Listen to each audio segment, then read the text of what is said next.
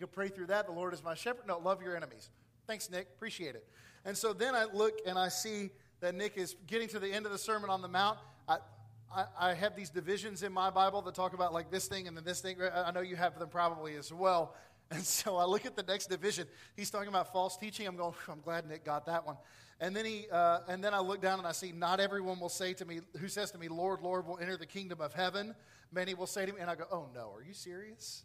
Like that's the one I'm going to get. Thankfully, Nick got through that one last week, and so uh, we get to uh, we get to look at uh, a Palm Sunday message this morning. Some of you have been through more Palm Sundays than others. Uh, I'm, I'm, not looking at anyone specifically, but, uh, but I hope to be able to share something with you that is fresh from God's Word this morning. If you would turn with me to John chapter 12. We're going to be in the Gospel of John this morning. So, a little departure from Matthew. Nick will uh, wrap up the Sermon on the Mount two weeks from today, I believe. But uh, we're going we're going to pause that for this Easter season. John chapter 12, and we're actually going to start at verse 9 and go through verse 19. Let's look at God's word together. The large crowd of the Jews then learned that he, Jesus, was there. And they came not for Jesus' sake only, but that they might also see Lazarus, whom he raised from the dead. But the chief priests planned to put Lazarus to death also, because on account of him, many of the Jews were going away and were believing in Jesus. On the next day, the large crowd that had come to the feast heard that Jesus was coming to Jerusalem.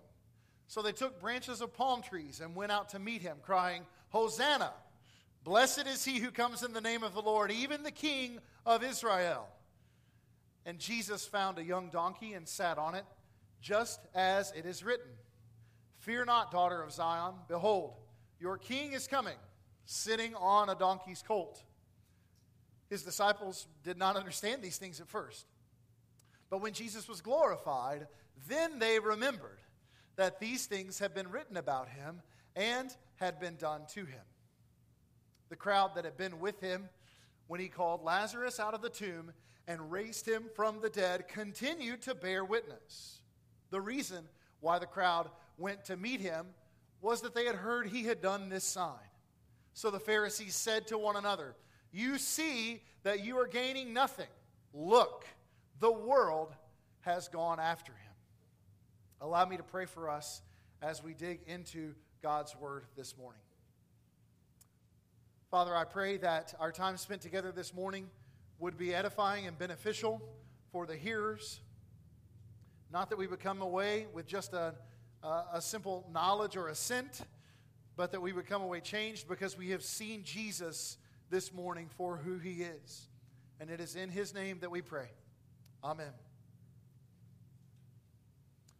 We're going to see this morning in this very familiar story, one that we hear every year around this time. We're going to see a crowd that is acclaiming Jesus that is recognizing Jesus for who he is. Jesus is indeed the fulfillment of the people's songs, but not the fulfillment of their expectations. He's the fulfillment of the people's songs, but not the fulfillment of their expectations. A little bit of, uh, just a little bit of historical backdrop here for us to understand uh, what's going on at this time in the text because we tend to block Palm Sunday to the resurrection kind of in its own its own little group. We view this as an isolated uh, isolated piece of time. It's it's not unlike a uh, not unlike an episode of a TV show that has nothing to do with other episodes around it. Right? We we view it just in this one little frame when in fact we've learned a lot about who Jesus is, about what he's done in the previous chapters. And all of those things are informing what we're going to see happening here during the Passion Week. So, here are just some things that are taking place during the week before Passover. Passover, of course, is happening on a Thursday night going into Friday, right? So, uh, we see these events are taking place. Number one, Jesus brings Lazarus back from the dead. Jesus brings Lazarus back from the dead. Um, don't let your familiarity with that story help you to lose its gravity. There is a man who was sick, he fell ill, he died, and was rotting away in a tomb. Four days after he died, after they had closed the tomb up, Jesus comes. He is met by this family and he is grieved because this is not just some family. This is not just a centurion's daughter. This is his friend Lazarus. Jesus cries. He's moved to tears. There are these questions of, they, they don't ask because they know who Jesus is, but why weren't you here? What could have been so important that you weren't here to heal your friend? You heal strangers, but not your friend Lazarus? And Jesus is moved. And he brings Lazarus back from the dead. Decomposing, smelly Lazarus. This is not like at the hospital where they get the paddles and bring you back just real quick. We're talking four days. That's a long time. Like rigor mortis has set in, plenty. And Lazarus is back from the dead. And not only back from the dead, it's not just a party trick, but Lazarus is hanging out and eating. It's, it's business as usual. But everybody in the town knew that Lazarus had died. Right? We're, we're, we're not talking about like greater Atlanta with millions and millions of people. We're talking about Bethany. It ain't big. All right? Now, they didn't have telephones, but they would kind of get around and say, Did you guys hear Lazarus died? Yeah, where was Jesus? And so Lazarus is back, and you bring a dead guy to life, word gets around. Like that, that's a big deal. That's one really quick way to ruin a funeral. If the guy gets out of the casket, funeral over. Right? Lazarus gets out of the tomb, it's, it's like front page news in the Bethany Times, okay? So this happens, and then the Saturday before Passover, Lazarus is just hanging out, like chilling, eating jambalaya. I, don't, I mean, maybe. It doesn't say what they were eating, so we'll just assume. Uh, and then Mary and Martha are there. Martha's in the kitchen. Mary comes out, anoints Jesus' feet, doesn't realize that she is anointing him really for, for his death. Right? It's, it's very much in the way that they would for a funeral. And then this large, large crowd, look at, look at uh, verse 9. Large crowd of Jews learned that he was there and they came. All right, they didn't just come to see Jesus. Like they had to come see, is Lazarus really alive? Well, yep, there he is. Uh, so they come and see Lazarus, who was raised from the dead. This is a big crowd of people. But not only did they come to see Lazarus and the Jesus that raised him from the dead, and it's probably in that order they go away believing. I suppose it wasn't enough to have the blind to see and the lame to walk and to turn water into wine and all of these other things. They see Jesus bring back a dude from the dead and they go, He must be who he says he is. He, he's the Son of God. They come away believing in Jesus. The next day is what our text tells us. On the next day, so we're talking Sunday, Jesus, the large crowd who had come to the feast, when they heard that Jesus was coming to Jerusalem, took the branches of the palm trees and went out to meet him. All right. So we have a large crowd of people who are coming up from Bethany with Jesus, and a large crowd of people who were in Jerusalem for the Passover. Passover is a big deal. Big deal. Wow, that was very Trumpy. Big deal. Uh, Passover is a big deal it's like everybody comes to Jerusalem. So we're talking perhaps as many as 2 million Jews and Gentiles that are in Jerusalem at this time. This is the place to be in the world at that moment, Passover in Jerusalem. M- many, many people. But all of the events of the Passion Week are emanating from the things that Jesus has done in Bethany. The crowds are coming and rushing into the city with Jesus. Jesus is going up from Bethany, and people are following because they've seen a guy who raised somebody from the dead. So here's a little bit of history for you um, that's going to inform some of what's going on. They're meeting him with the branches of palm trees at the gates of the city. Okay, journey with me for a little bit. We realize that between Malachi and Matthew, that there are a few centuries, right? Between the Old and New Testaments, there are a few centuries of time that pass. We don't turn the page to like the next month on the calendar, okay? Centuries pass in what we call the intertestamental period. Intertestamental period, which, yes, is between the testaments, Old and New. So, I don't know if you ever caught this from the Old Testament, but the Jews were somewhat of a. Uh, they were somewhat of a people that were in wars a lot and taken over a lot and liberated a lot. Like this happens a bunch over the course of a few thousand years. Well, in that intertestamental period, Jerusalem is taken over by a group of people called the Seleucids. If you want to write it down, it's and and I had to. Uh, it's S E L E U C I D. Seleucids. S E L E U C I D. For those of you that aren't writing it down, this will be on the test later. So I'm just letting you know. Take notes, okay? All right. So it's, ta- it's taken over by the Seleucids, and there's this cat named Antiochus IV, that means four in Roman, Epiphanes. Antiochus IV 4, Epiphanes. I guess he was Antiochus the fourth, and Epiphanes is what they called him because if you got four other Antiochuses in the house, it gets confusing. So they just said number four. He desecrates the temple, second century BC, about 200 years before all the events that we're reading about. Okay? There's this group of Jewish rebels who get a little bit fiery when you desecrate the temple. And so these guerrilla warriors, uh, led by a guy named Mattathias, and then he dies because they're trying to take over the Seleucid Empire and there's a body count. Uh, his son, Judas Maccabeus, which is so cool. Judas Maccabeus, which means the hammer. I will forever now be known as Andrew Maccabeus, the hammer. Please, just in all of your communication with me. I think it's an awesome name.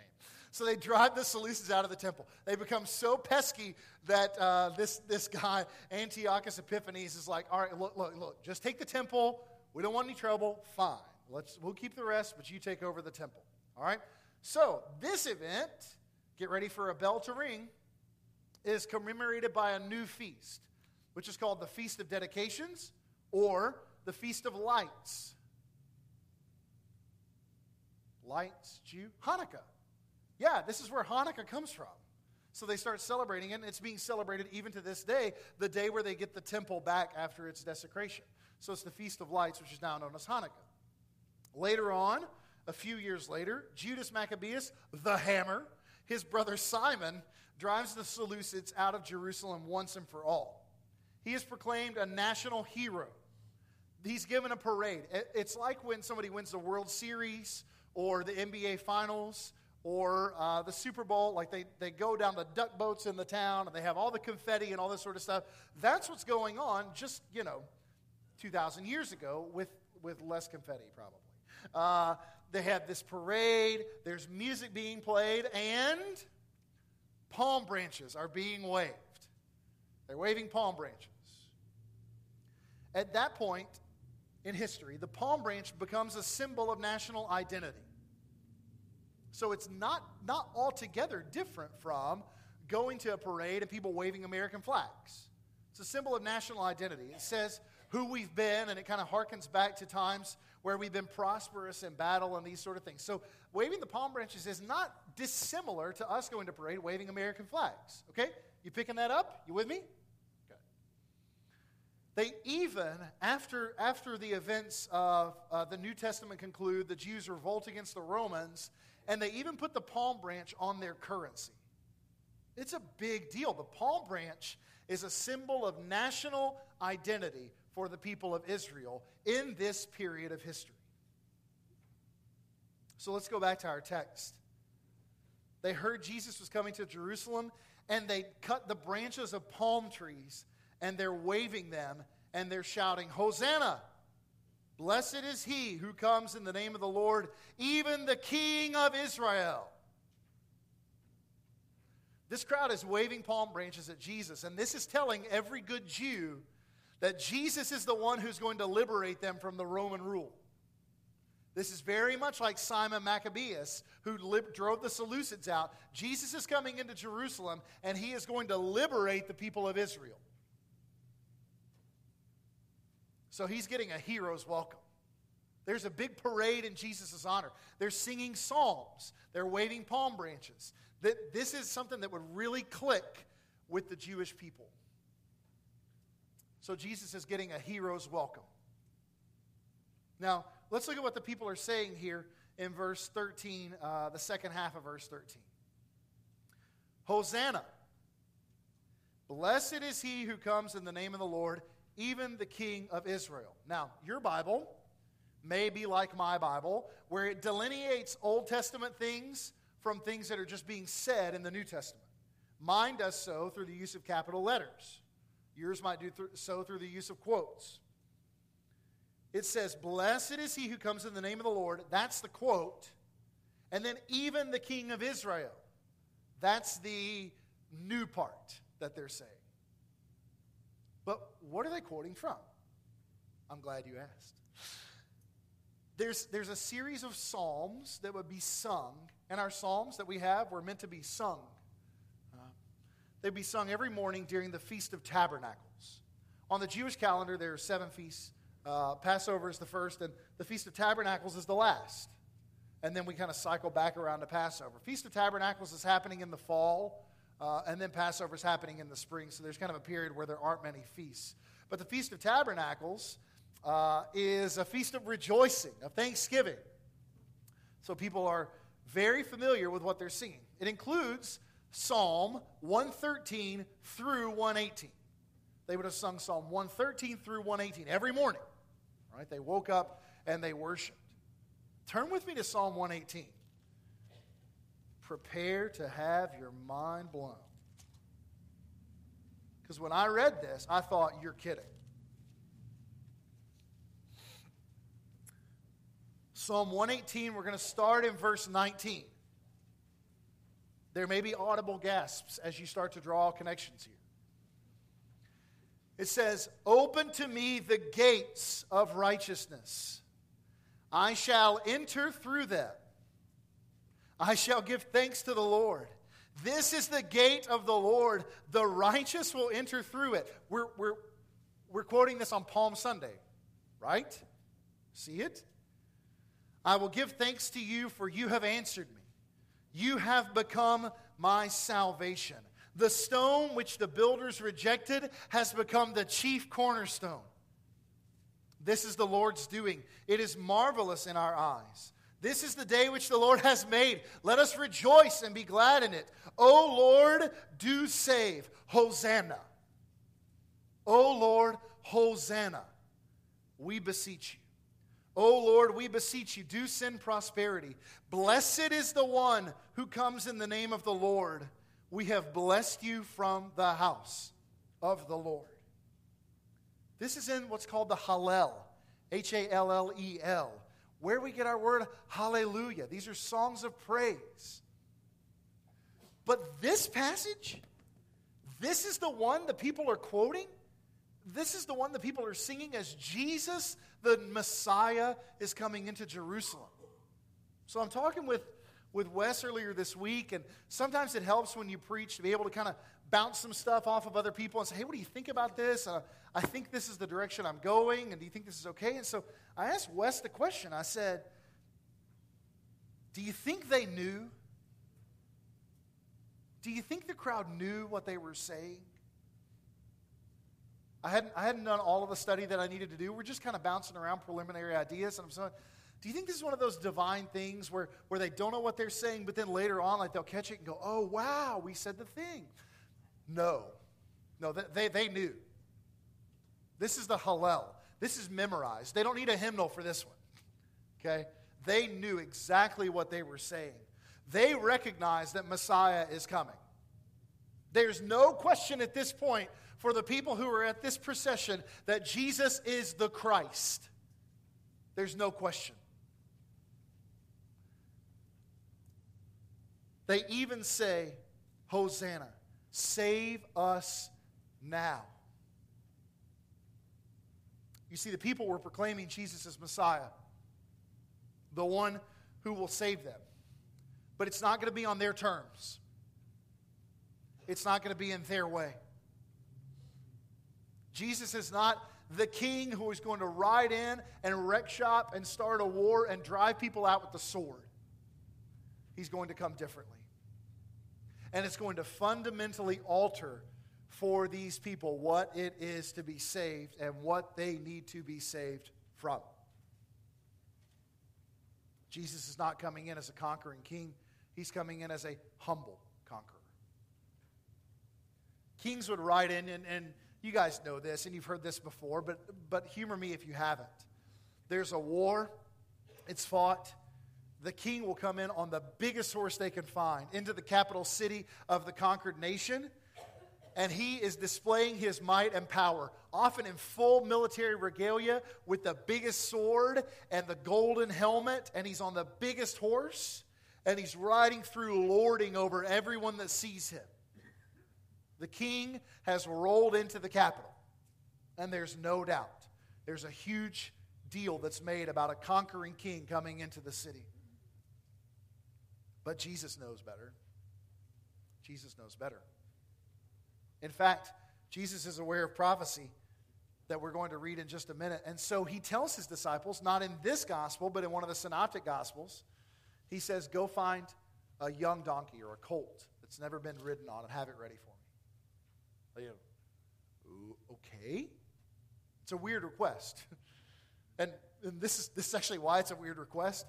So, this is not a big old plow mule for any of you that have done some uh, farming.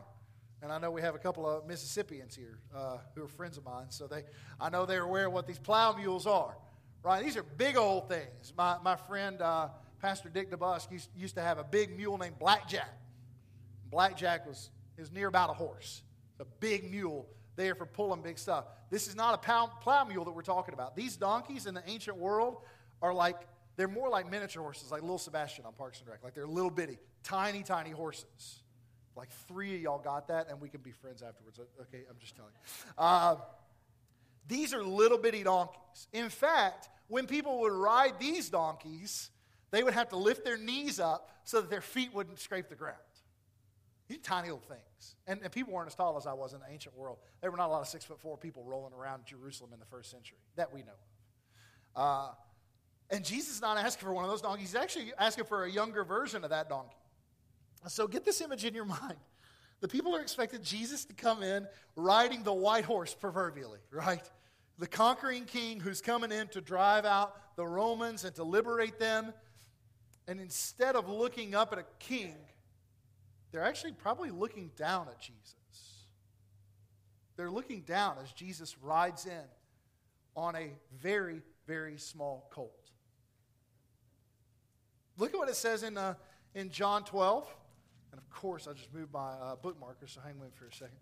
It says that uh, these things, uh, this is verse 16, if you're following with me. These things his disciples did not understand at first, but when Jesus was glorified, then they remembered that these things were written of him and that they had done these things to him. So the disciples, as they do, and, and boy, we, we all tend to judge the disciples, but we would be the same way uh, without one thing, and we're going to talk about that thing in a moment. So the disciples were like, "Y'all, did Jesus really mean to get like a little donkey? Like, should we get him a big donkey anyway? Because it's going to look weird for Jesus to ride in on an itty bitty donkey. Well, we better do what Jesus said because he just brought a dude back from the dead. So apparently has a plan. So they get this little donkey, and then way later, they look back on these events and they go, Oh, Jesus was fulfilling prophecy, that thing back in Zechariah. Here is a subtle point that I don't want us to miss. All throughout the Gospels, we might see the disciples as a group of bumbling people without a clue. You don't have to raise your hand and confess this morning, but I've thought that. I thought, Peter, you moron. How do you, like, you're with Jesus. How do you not pay attention? Without the Holy Spirit opening our eyes, the Holy Spirit opening our eyes, we cannot understand God's Word. The disciples don't have the deposit of the Holy Spirit at this point. The disciples are not regenerate at this point. They're just walking with Jesus. So much so that a couple of chapters from now, Jesus is going to tell the disciples something that totally flips them out. It's better that I go away and I send the helper to you. You see, right now you're just walking with me. You're just looking at me. But I'm going to send the Holy Spirit to live inside of you and live through you. With the help of the Holy Spirit, the people are able to understand exactly what it is that Jesus was doing. So they look back on this and they see, oh, this was prophecy. And it's in Zechariah, it's toward the end of the Old Testament. If you have to look up Zechariah, no judgment. No judgment. I had to flip around for a second, TBH, okay? Zechariah chapter 9, verses 9 and 10. Zechariah 9, 9 and 10, near the end of the Old Testament. So if you're in Matthew, back up.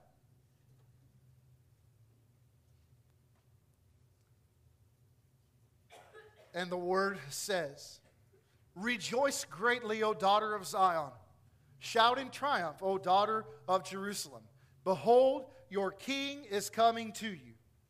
He is just and endowed with salvation, humble and mounted on a donkey, even on a colt, the foal of a donkey.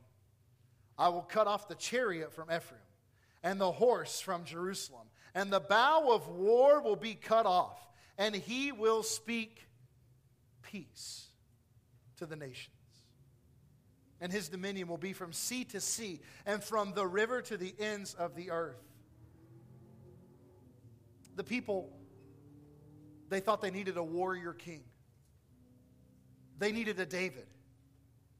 They needed a Simon and Judas Maccabeus who would, who would drive people out of Jerusalem. They thought they needed a warrior king to come and to free them from oppression. But it's not what Jesus came to do. Zechariah even tells us that Messiah has come not to bring a sword, but to bring peace. Jesus came to bring peace. He didn't come in on the tallest horse, but on the smallest one. In humility, Jesus is a humble conqueror.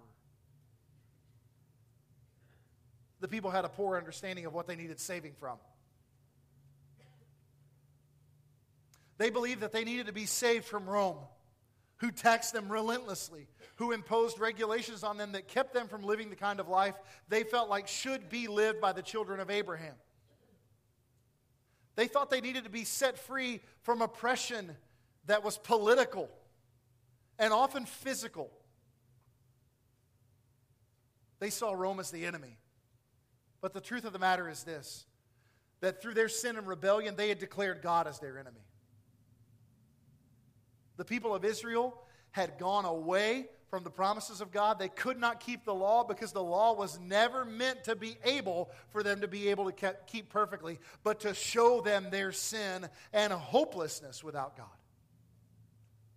Rome was not the enemy for these people. That's not who they needed saving from. They needed saving from sin, from their own rebellion. They had made themselves enemies with God. They didn't need Jesus to come and to kill, they needed Jesus to come and to die. For Jesus to die and to make a way for them to make peace with God.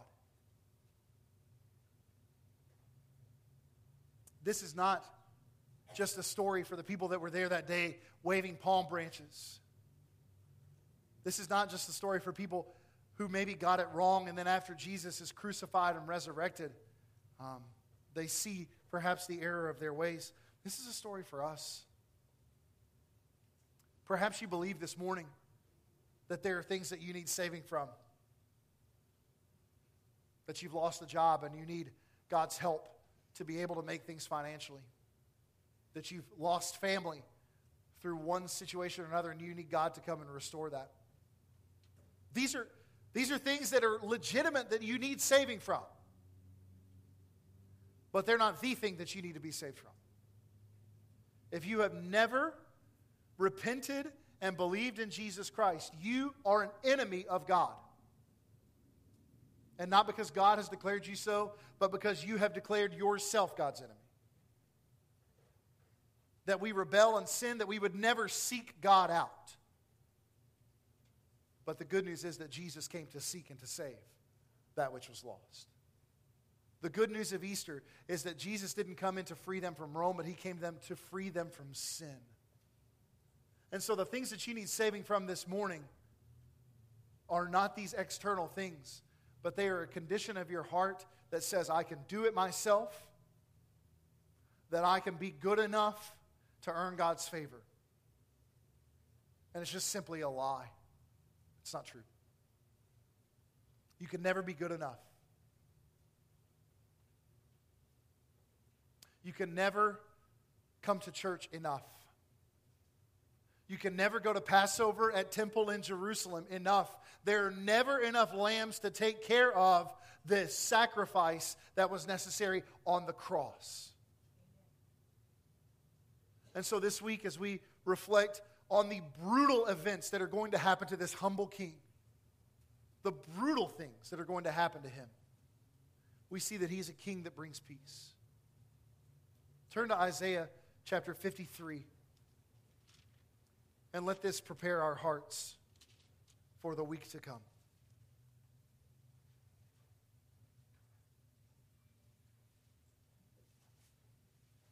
In verse 4, it says, Surely our griefs he himself bore, and our sorrows he carried. Yet we ourselves esteemed him stricken, smitten of God, and afflicted. He was pierced through for our transgressions, he was crushed for our iniquities. The chastening for our well being fell upon him, and by his scourging we are healed. All of us, like sheep, have gone astray. Each of us has turned to his own way, but the Lord has caused the iniquity of us all to fall on him. He was oppressed and he was afflicted, yet he did not open his mouth. Like a lamb that is led to slaughter, and like a sheep that is silent before its shearers, so he did not open his mouth.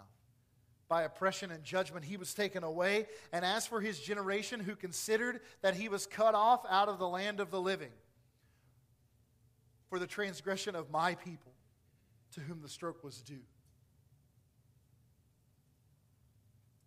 Jesus is coming in humbly to take the punishment that we deserve. Make no mistake, Jesus will conquer this week, but not in the way that the people think. If you this morning uh, find yourself at enmity with God, that you don't feel like you're close to God, that you're separated, uh, there are uh, pastors and elders who are here this morning. I'll be around front here to pray with you. Even if there are things that you just need to pray over, believer, uh, to make peace with God this week, we're here to pray with you. Let's pray now.